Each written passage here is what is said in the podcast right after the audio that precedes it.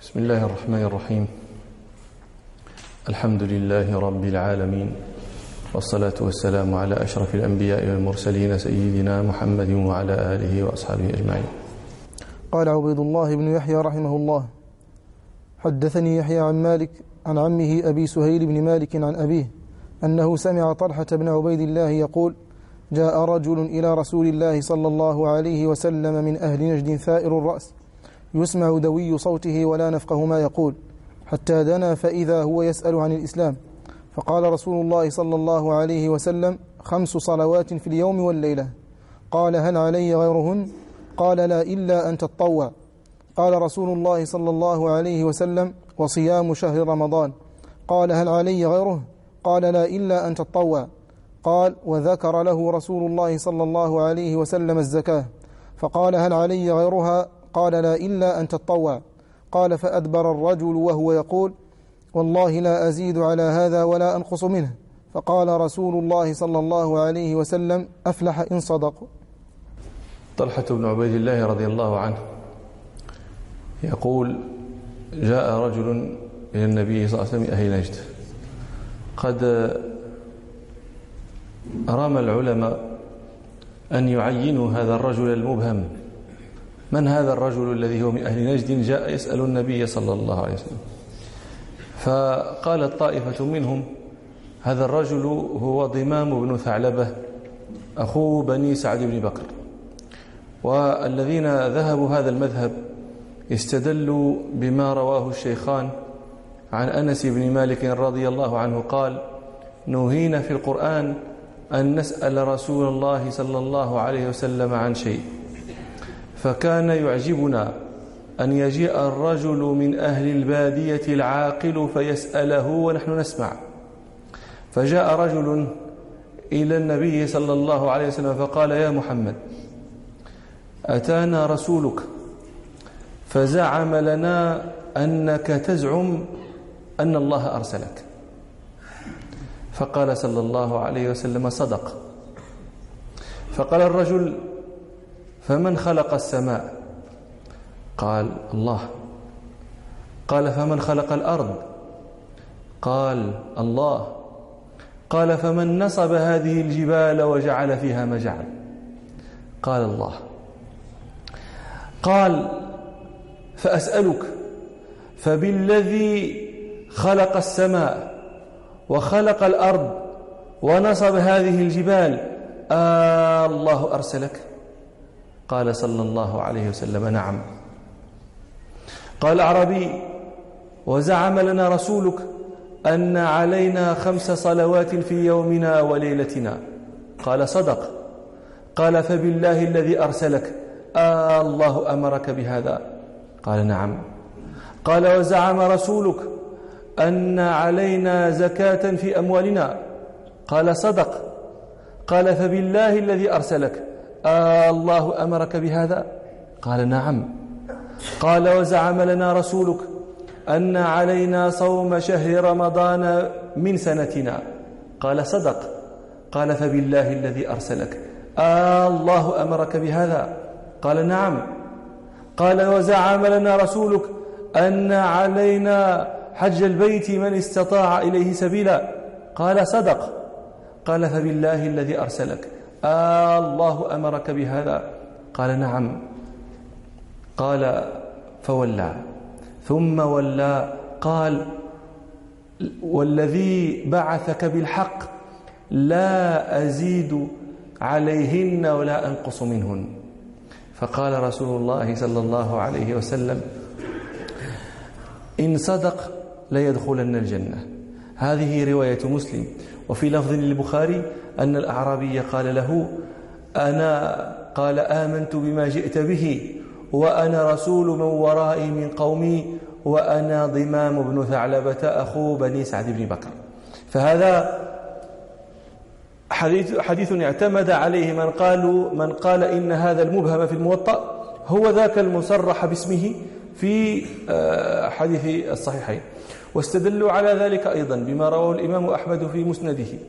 عن ابن عباس رضي الله عنهما أن أن ضمام بن ثعلبة أخا بني سعد بن بكر لما أسلم سأل رسول الله صلى الله عليه وسلم عن فرائض الإسلام من الصلاة وغيرها فعد له خمس صلوات لم يزد عليهم ثم الزكاة ثم الصيام ثم الحج ثم أخبره بما حرم الله عليه فلما فرغ قال أشهد أن لا إله إلا الله وأنك رسول الله وسأفعل ما أمرتني به لا أزيد ولا أنقص. ثم ولى فقال رسول الله صلى الله عليه وسلم إن يفلح ذو العقيصتين يدخل الجنة. فهذا وما في معناه ما اعتمد عليه من ذهب إلى أن هذا الأعرابي المبهم اسمه في حديث الموطأ هو ضمام بن ثعلبة أخو بني سعد بن بكر. لكن هذا القول أورد عليه أمور تمنع أن يكون هذا الأعرابي هو ضمام بن ثعلبة. من جملة الأمور التي أوردت عليه أن ضمام بن ثعلبة هذا من بني سعد بن بكر. وبنو سعد بن بكر مساكنهم في بادية مكة من تهامة. وهذا الذي هذا الرجل الذي في الموطأ هو رجل من أهل نجد. لا من أهل تهامة نجد في الشمال الشرقي من المملكة السعودية وتهامة في أقصى الغرب. هذا من تهامة وذاك من نجد فيبعد أن يكون هو هو. الأمر الثاني الذي أورد على هذا على هؤلاء الذين يذهبون أن المبهم هو الضمام بن ثعلبة أن ضماما قال أنا رسول من ورائي من قومي. فهو فهذا صريح في أن قومه أرسلوه إلى النبي صلى الله عليه وسلم ليجيئهم بخبره. أما هذا الذي في الموطأ فلم يذكر أنه رسول أحد ولا جاء يسأل لأحد وإنما جاء يسأل عن نفسه فقالوا ليس هو به. والأمر الثالث الذي يمنع هذا المذهب هو أن ضمام بن ثعلبة جاء كافرا لأنه سأل النبي صلى الله عليه وسلم من خلق السماء من خلق الأرض من نصب الجبال آه الله أرسلك. فهذا كله يدل على أنه جاء كافرا وأسلم هناك. أما هذا النجدي المبهم فليس في الحديث ما يدل على أنه جاء كافرا. هو لم يذكر الإيمان ولا سأل عنه ولا ذكره له رسول الله صلى الله عليه وسلم. بينما سأل عن الفرائض فهذا يدل على أن الإيمان عنده. وهذه أمور ثلاثة. يقولون إنها تمنع أن يكون هذا النجدي المبهم هو ضمام بن ثعلبة أخا بني سعد بن بكر. نعم. جاء رجل إلى رسول الله صلى الله عليه وسلم من أهل نجد ثائر الرأس. جاء رجل إلى النبي صلى الله عليه وسلم من أهل نجد. النجد في لغة العرب هو الأرض المرتفعة. ما ارتفع من الأرض تسميه العرب نجدا وما ارتفع من الطرق تسميه العرب نجدا. والنجد في غير هذا ما ينجد به البيت ما يزين به يسمى نجدا. لكن المراد هنا الأرض المرتفعة. ونجد هنا في هذا الحديث هي ذلك تلك المنطقة التي آه، تمتد في شمال وشمال شرق المملكة العربية السعودية. هذا آه، نجد. وسمي نجدا لأنها أرض مرتفعة عن تهامة. تهامة هي المنطقة التي في أقصى غرب المملكة العربية السعودية مما يلي البحر الأحمر. وسميت تهامة لأنها تنزل عن النجد. تهامة في العربية هي الغور هي المنخفض. وهذه الأرض منخفضة بالمقارنة مع نجد فسميت تلك نجدا لارتفاعها وسميت تلك نجدا تهامة لانخفاضها. والحجاز بينهما الحجاز الذي به الحرمان بينهما وسمي حجازا لحجزه بين تهامة ونجد. ونجد في القديم كانت آه، مساكن ملوك كنده وسكنها بنو حنيفة وسكنها بنو تميم وسكنها غطفان وسكنها طيء وهي الآن المنطقة التي فيها الرياض والقصيم وحائل. والآن النجود في في بلاد العرب كثير. نجد أجأ ونجد ألوذ ونجد العقاب ونجد خال والنجود كثيرة لكن إذا أطلق نجد فإنما يراد به هذا الذي يلي الحجاز. نعم. جاء رجل إلى رسول الله صلى الله عليه وسلم من أهل نجد ثائر الرأس. ما المقصود بثائر الرأس؟ ثائر شعر الرأس ولا؟ كيف يثور الرأس؟ بأن يثور شعره. فأطلق الرأس وأراد به الشعر. أطلق الرأس الذي هو المحل وأراد به الشعر وهو الحال في الرأس. هذا من باب إطلاق المحل وإرادة الحال فيه. قال ربنا سبحانه وجاء فرعون ومن قبله والمؤتفكات بالخاطئة. يعني جاء فرعون بالخاطئة وجاء من قبل فرعون بالخاطئة وجاء المؤتفكات بالخاطئة. المؤتفكات والمؤتفكات. المؤتفكات هي قرى قوم لوط. قرى قوم لوط. اسمها المؤتفكات. هاي المؤتفكات جاءت بالخاطئة أم أهل المؤتفكات جاءوا بالخاطئة؟ أهلها. فهذا من إطلاق المحل وإرادة الحال فيه. قال ربنا سبحانه آه، حاكيا قول إخوة يوسف. واسأل القرية يعني أهلها. فأطلق المحل الذي هو القرية وأراد الحال فيها أهلها قال ربنا سبحانه وهذا كتاب أنزلناه مبارك مصدق الذي بين يديه ولتنذر أم القرى. أي؟ تنذر أهل أم القرى. فأطلق أم القرى التي هي المحل. وأراد الحال فيها وهم أهلها. وهذا هذا نوع من أنواع المجاز الذي علاقته هذا الذي ذكرنا لكم المحلية. وهو الذي آه، قال قال الأخضري في آه، بيان على علاقة المجاز المرسل وهو ما سوى تشابه علاقته. قال جزء وكل نوم حل آلته. ظرف ومظروف مسبب سبب آه، إلى آخره. جزء وكل أو محل. وهذا إطلاق الحال وإرادة المحل أو إطلاق المحل وإرادة الحال وهو كثير في القرآن وفي غيره. ثائر الرأس. يعني لم يمشطه ولم يرجله. وقد كان النبي صلى الله عليه وسلم يأمر بترجيل الشعر وتمشيطه. وكان صلى الله عليه وسلم هو يفعل ذلك وكان يدهن صلى الله عليه وسلم شعره. وفي الحديث الذي يرويه أبو داود عن أبي هريرة رضي الله عنه أن رسول الله صلى الله عليه وسلم قال من كان له شعر فليكرمه. قال ثائر الرأس. وصفه بهذا الوصف. وهذا وصف يسوء الموصوف أم يسره؟ ها؟ قطعا يسوءه. تجي الإنسان تقول أنت ثائر الرأس؟ بلسان بلسانكم الآن تقول أنت مشعكك يقول لك شكرا مدحتني ها؟ يسره أم يسوءه؟ يسوءه. وصفه بما يسوءه. ومع ذلك لم ينكر عليه هذا الوصف. لم ينكر عليه.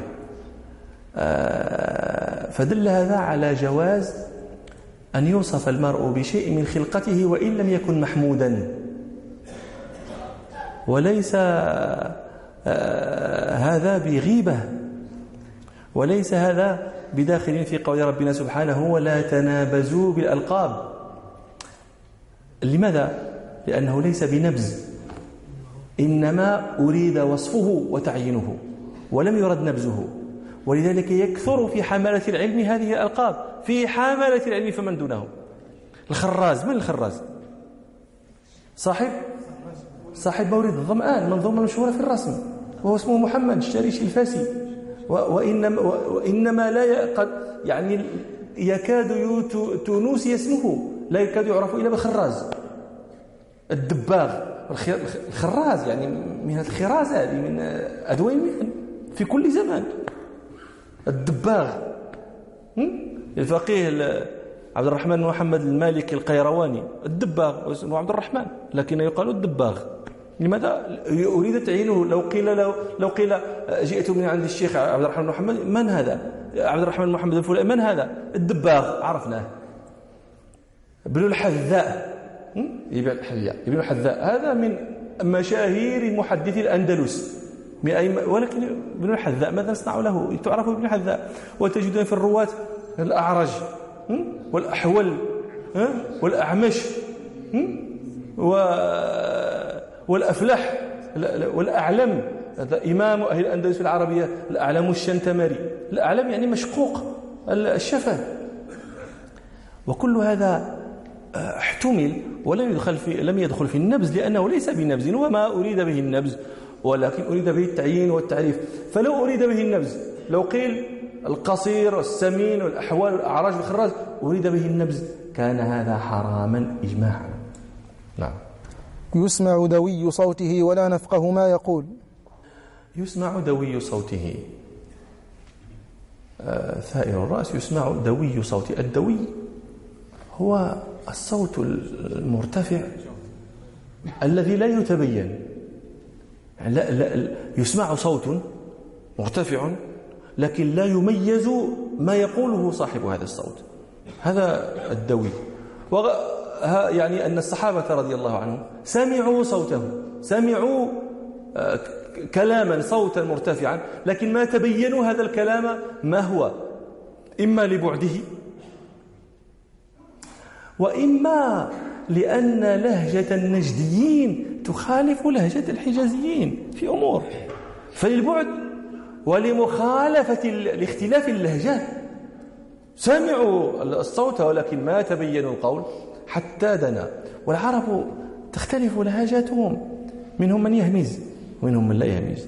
ومنهم من يميل ومنهم من يفتح ومنهم من يغلظ اللام ومنهم من يرققها ومنهم من يفخم الراء. إلى آخر ما هو يذكر في موضعه. بل منهم من يطلق اللفظ يريد به معنى ما. وتطلقه قبيلة أخرى. ذاك تطلق ذاك اللفظ ذاته وتريد به معنى آخر. وهذا موجود في كتاب الله. في قول ربنا سبحانه إني أراني أعصر خمرا. خمر معروف. وهو معروف بلسان العرب. لكن قال الضحاك هذا بلسان أهل عمان. يطلقون يسمون العنب خمرا. قال ربنا سبحانه آه، كلا لا وزر إلى ربهم يومئذ مستقر كلا لا وزر. قال الضحاك آه، لا وزر الوزر الجبل بلسان حمير الوزر يعني المأوى في لسان غيره من العرب والوزر الجبل في لسان حمير. قال ربنا سبحانه آه، وأنزلنا عليهم المن والسلوى. قال السدوسي السلوى العسل في لسان كنانة. يعني هذا كثير من طريف ما يذكرون في هذا الباب ما ذكره البلاذري في أنساب الأشراف أن أبا العباس السفاح. من هذا؟ هذا خليفة العباس هذا القائم أول خلفاء بين العباس. أول خلفاء بن العباس اسمه يعني كنيته أبو العباس ولقبه السفاح. قال أحضر إبراهيم بن مخرمة الكندي. وناسا من بني الحارث بن كعب أخوال أبي العباس أخواله. وهؤلاء جميعا آه، قحطانيون يمنيون. وأحضر خالد بن صفوان المعروف بن الأهتم. تميمي هذا من فصحاء مضر. أحد هذا أحد فصحائهم المعدودين المشهورين. القحطانية العرب القحطانية تخالف العرب العدنانية المضرية في كثير من كلامها. فتفاخروا. آه، هذا أخوال الخليفة. وذاك مضري من الفصحاء. تفاخروا. قال ابن مخرمة الكندي. قال إن أهل اليمن ملوك العرب في الجاهلية. ورثوا الملك كابرا عن كابر وآخرا عن أول وغابرا عن سالف. فمنهم المناذرة ومنهم القوابسة ومنهم عياض صاحب البحر ومنهم من حمى لحمه الدبر. هذا الصحابي هذا ثابت بن عاصم الذي حمت حماه النحل بعد قتله. ومنهم آه، غسيل الملائكة حنظلة بن أبي عامر. ومنهم من اهتز لعرشه لموته العرش. من هذا؟ سعد بن معاذ. ومنهم مكلم الذئب. هذا اختلفوا في تعيينه. ومنهم من كان يأخذ كل سفينة غصبا. ذلك مذكور في سورة الكهف وليس من شيء له خطر. خطر يعني القيمة العالية. وليس من شيء له خطر إلا نسب إليهم من فرس رائع وسيف قاطع ودرع, حص ودرع حصينة وحلة مصونة. إن سئلوا أعطوا وإن نزل بهم ضيف قروا. فلا يكاثرهم مكاثر ولا يفاخرهم مفاخر فهم العاربة وغيرهم مستعربة. فقال أبو العباس ما أحسب التميمية يرضى بهذا؟ فقال خالد بن صفوان تميمي المضاري لقد اقتحم هذا المتكلم بغير علم وأخطأ إذ نطق بغير صواب. كيف يفخر على مضر وفيهم رسول الله صلى الله عليه وسلم؟ ولكن هو لن يكتفي. هذه ضربة قاضية لكن هو يريد أن لا تقوم له قائمة بعد اليوم. كيف يفخر على مضر وفيهم رسول الله صلى الله عليه وسلم والخلفاء من أهل بيته؟ بل كيف يفاخر مضر بقوم اليمن كذا ملوك كذا كيف يفاخر مضر بقوم؟ هم بين راكب عرض وناسج برد وسائس قرد ودابغ جلد. راكب عرض العرض أكرمكم الله الحمار هؤلاء القوم الذين تفخر بهم هذا. راكب عرض أو ناسج برد حائك. أو سائس قرد أو دابغ جلد دل عليهم هدهد. سليمان دل عليهم هدهد وغرقتهم فأراه هذا سد مأرب الذي كان باليمن يذكر أن فأرة كانت تقريضه تقريض إلى أن انهد السد وأغرق الناس جميعا. هذا ما تفخر بهم ثم التفت وهنا خالد بن الأهتم خالد بن صفوان هذا بن الأهتم لا. لا يتوجه إليه بخطاب إنما يخاطب الخليفة فلما قال هذا حينئذ التفت إلى ابن مخرمة حينئذ التفت إليه وقال له أتفاخر مضار بالفرس الرائع والسيف القاطع والدرع الحصينة والحلة المصونة. وأي فخر أذخار من رسول الله صلى الله عليه وسلم. خير الأنام وأكرم الكرام. ولله به المنة علينا وعليهم. وكانوا أتباعه فبه عرفوا وأكرموا. فقال ثم قال فمنا لنا النبي المصطفى صلى الله عليه وسلم. والخليفة المرتضى. هذا الخليفة هو مضاري أيضا. والخليفة المرتضى والسؤدد والعلا ولنا البيت الموضوع والسقف المرفوع والمنبر المحضور ولنا زمزم وبطحاؤها وسقايتها فهل يعادلنا عادل أو يبلغ مدحتنا قول قائل ومنا ابن عباس عالم الناس الطيبة أخباره المتبوعة آثاره ومنا الصديق والفاروق وعلي بن أبي طالب لم يكفر قط وما زاغ بباطل عن حق. ومنا ذو النورين عثمان الشهيد. ثم التفت إليه وقال كيف معرفتك بلغة قومك؟ هذا محل الشهيد لهذا أنا أسوق هذا الكلام. قال كيف معرفتك بلغة قومك؟ قال يعني هذا لغة قومي. قال ماذا ما, ما اسم الأصابع عندكم؟ قال الشناتر قال فما اسم الأذن؟ قال الصنارة. فقال ابن أهتم. فقال فإن الله يقول بلسان عربي مبين. فهل سمعته يقول جعلوا شناترهم في صنارتهم إنما قال جعلوا أصابعهم كذلك. فحينئذ التفت أبو العباس. إلى ابن مخرمة وقال يا, يا يماني ما لك ولرجال مضر. ثم أسنى لي لخالد العطية. نعم. حتى دنا فإذا هو يسأل عن الإسلام. حتى دنا فإذا هو يسأل عن الإسلام. يسأل عن الإسلام أي يسأل عن فرائض الإسلام. فحذف المضاف وأقام المضاف إليه مقامه. لماذا قلنا إن معنى قوله يسأل عن الإسلام أي يسأل عن فرائض الإسلام؟ يدل ها؟ يدل على هذا الجواب. إنه فلم فإذا هو يسأل عن الإسلام فقال النبي خمس صلوات.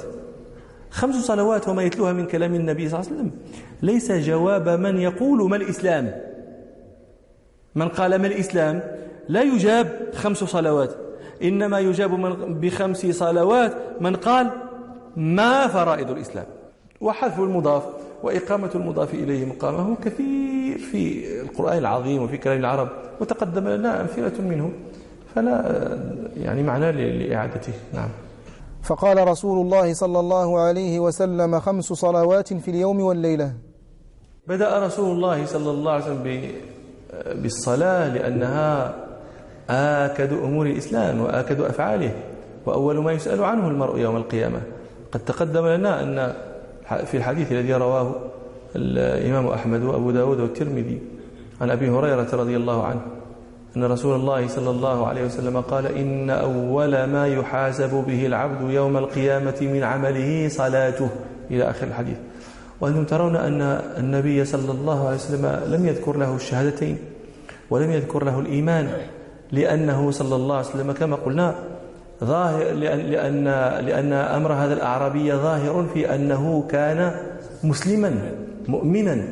ولذلك أخبره النبي صلى الله عليه وسلم بالشرائع ولم ولم يذكر له الإيمان ويدل هذا أيضا ما رواه البخاري في صحيحه في رواية من روايات هذا الحديث وقال فيها فسأله عن شرائع الإسلام. فدل هذا على أن المبادئ كانت عند هذا الأعرابي ولو لم تكن عنده المبادئ لأخبره بها النبي صلى الله عليه وسلم كما أخبر غيره. نعم. قال هل علي غيرهن؟ هل علي غيرهن من الصلوات؟ نعم. قال لا إلا أن تتطوع لا إلا أن تتطوع هذا صريح منه صلى الله عليه وسلم في أنه ليس يجب شيء من الصلوات إلى الخمس. لأنه قال هل علي غيرهن؟ هل يجب علي غير هذه هذه الخمس؟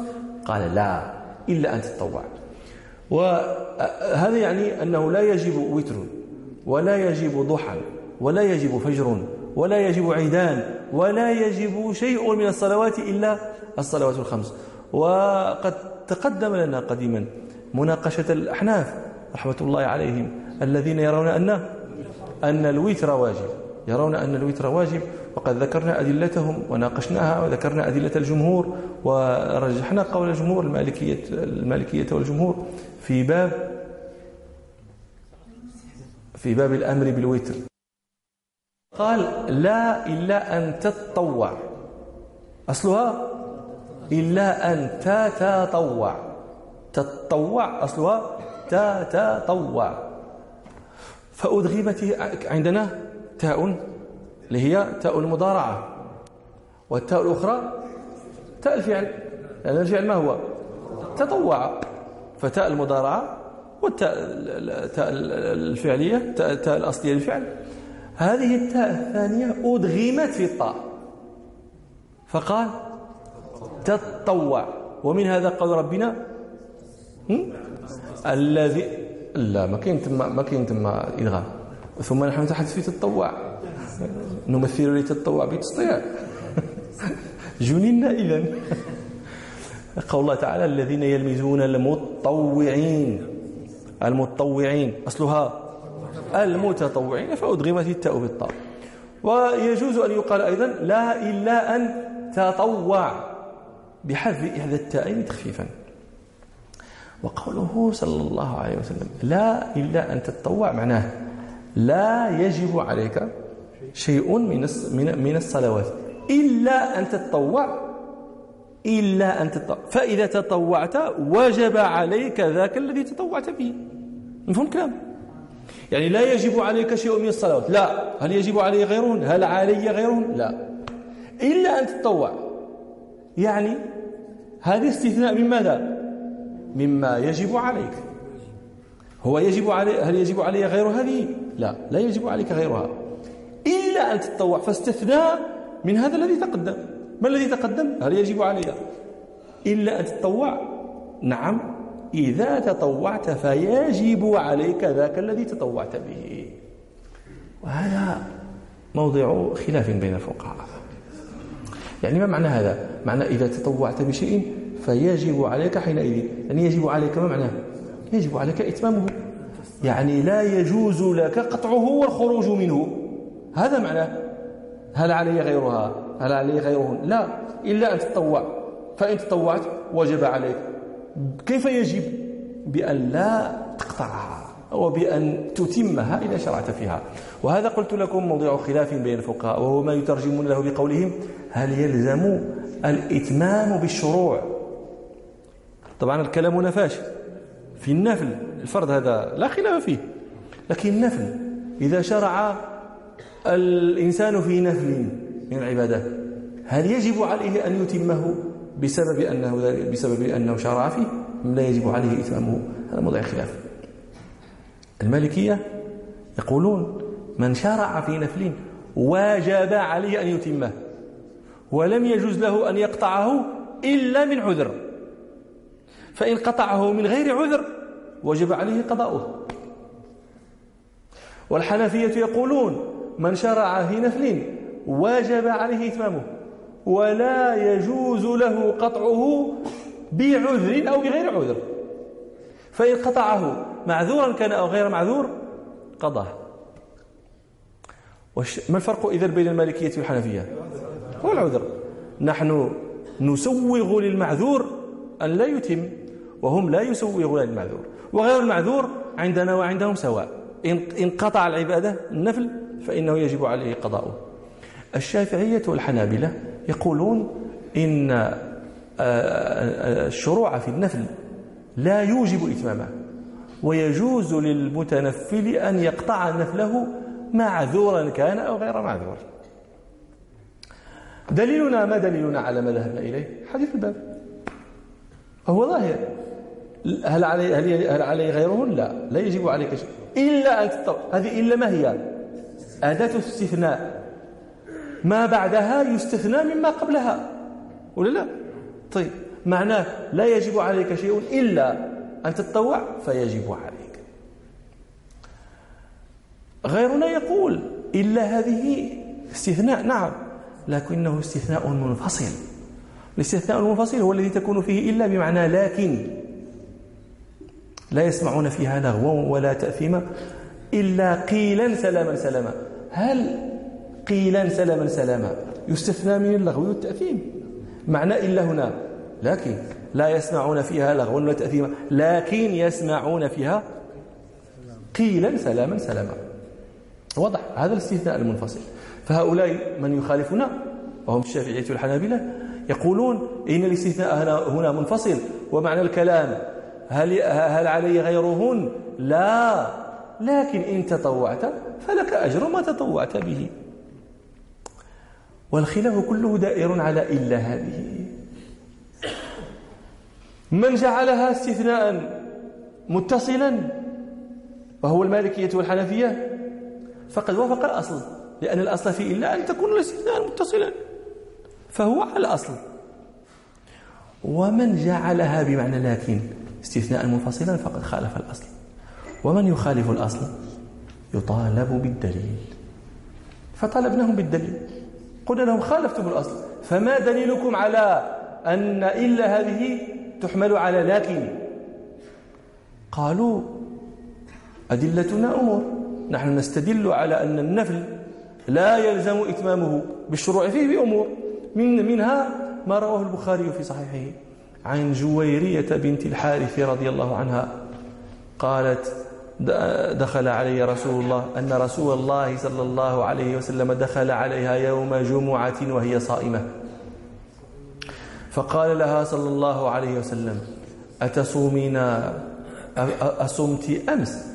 قالت لا. قال صلى الله عليه وسلم أتريدين أن تصومي غدا؟ قالت لا. قال فأفطري. فأفطرت. قالوا فهي شرعت في الصوم. في صوم نافلة ولكنها أفطرت ولم تتم. فلو كان الإتمام يجب بالشروع لما أفطرها النبي صلى الله عليه وسلم ولا أتمت. نحن نجيب على هذا. نقول هذه أفطرت لعذر. ما العذر؟ أمر النبي صلى الله عليه وسلم لها بالإفطار. ومن ومن يجرؤ على ألا يجعل هذا عذرا؟ يا أيها الذين آمنوا استجيبوا لله وللرسول إذا دعاكم لما يحييكم. قال لهذاك الذي كان يصلي. يعني اترك الصلاة وأجي وأتني فأجبني. فهذا مثل هذا. استدلوا أيضا بما رواه الإمام أحمد وأبو داود والترمذي عن أم هانئ رضي الله عنها قالت لما كان عام الفتح فتح مكة دخلت فاطمة فجلست عن يسار رسول الله صلى الله عليه وسلم. وأم هانئ عن يمينه فجاءت وليدة بشراب فناولته فشرب منه صلى الله عليه وسلم. ثم ناول أم هانئ فشربت وقالت يا رسول الله لقد أفطرت وكنت صائمة. فقال لها صلى الله عليه وسلم أكنت تقضين شيئا؟ فقالت لا. فقال صلى الله عليه وسلم فلا يضرك إن كان تطوعا. قالوا فهذا صريح أن من كان في تطوع لم يضره أن يفطر فيه. وهذا يعني أنه أن النفل لا يلزم إتمامه بالشروع فيه. إذ لو كان يلزم إتمامه لمن شرع فيه فأفطر فقد كان يضره. والنبي صلى الله عليه وسلم يقول لا يضرك إن كان إن كان تطوعا. وقد أجبنا عن هذا الذي استدل به الشافعية والحنابلة. فقد قلنا إن هذا الذي استدلتم به يا معشر الشافعية والحنابلة هي أحاديث صحيحة. نقبلها ولا نردها ونؤمن بها ولا نجحدها ولكنها كلها قضايا أعيان. وقضايا الأعيان لا تعم عند جمهور الأصوليين. وهذا الذي يذكره صاحب المراقي في الصيغ صيغ العموم التي عدم العموم فيها أصح من العموم وهو قوله خطاب واحد لغير الحنبلي من غير رعي النص والقيس الجلي. خطاب الواحد وهذا منها. النبي صلى الله عليه وسلم يخاطب أم هاني النبي صلى الله عليه وسلم يخاطب آه، آه، شكون؟ جويرية. هذا خطاب لواحد. والخطاب لواحد عند عند الأصوليين إلا الحنابلة. لا يعم.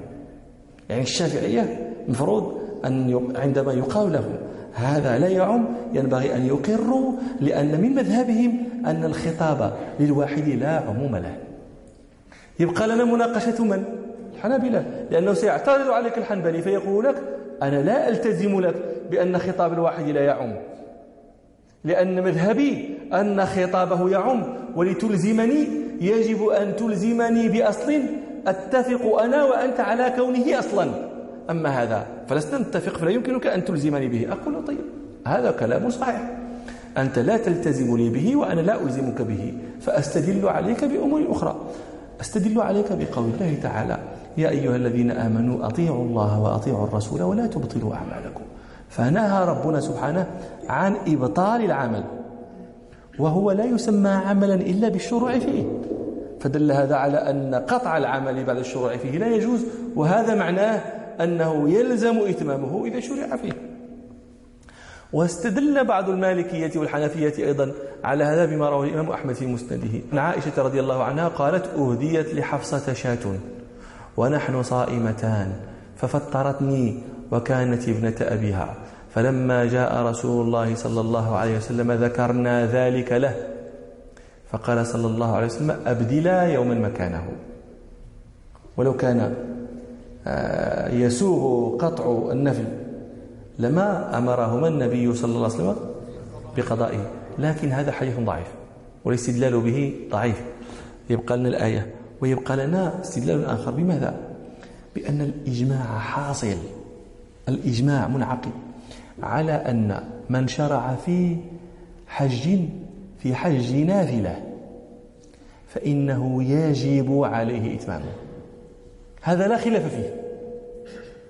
هذا لا خلاف فيه بين العلماء. أن من شرع في حج نافلة وجب عليه إتمامه. إلا أن الشافعية والحنابلة يقولون هذا خلاف الأصل أنه يجب بأدلة خاصة. ونحن نقول نقيس على هذا الإجماع غيره من النوافل. فلا نخرجه إلا بدليل خاص. مفهوم. والخلاف على كل حال قائم. والله أعلم. نعم. قال رسول الله صلى الله عليه وسلم وصيام شهر رمضان. قال صلى الله عليه وسلم لا إلا أن تتطوع. هذا فيه دليل على ندب التطوع. هو وإن قال له ليس يجب عليك غير هذه الخمس من الصلوات. لكن لا يعني هذا أنك لا تتطوع.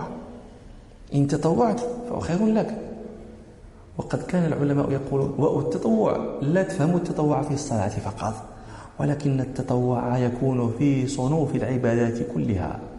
وقد كان العلماء يقولون السنن أي التطوعات السنن سياج الفرائض.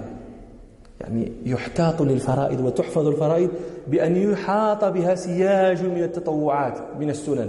فإن ذهبت السنن يوشك أن تذهب الفرائض. والفرائض سياج الإسلام فإن ذهبت الفرائض يوشك أن تذهب أن يذهب الإسلام. نعوذ بالله من أن يذهب السنن المفضية إلى ذهاب الفرائض المفضي إلى ذهاب الإسلام وإلى مجلس آخر إن شاء الله. سبحانك اللهم وبحمدك أشهد أن لا إله إلا أنت أستغفرك وأتوب إليك والحمد لله رب العالمين.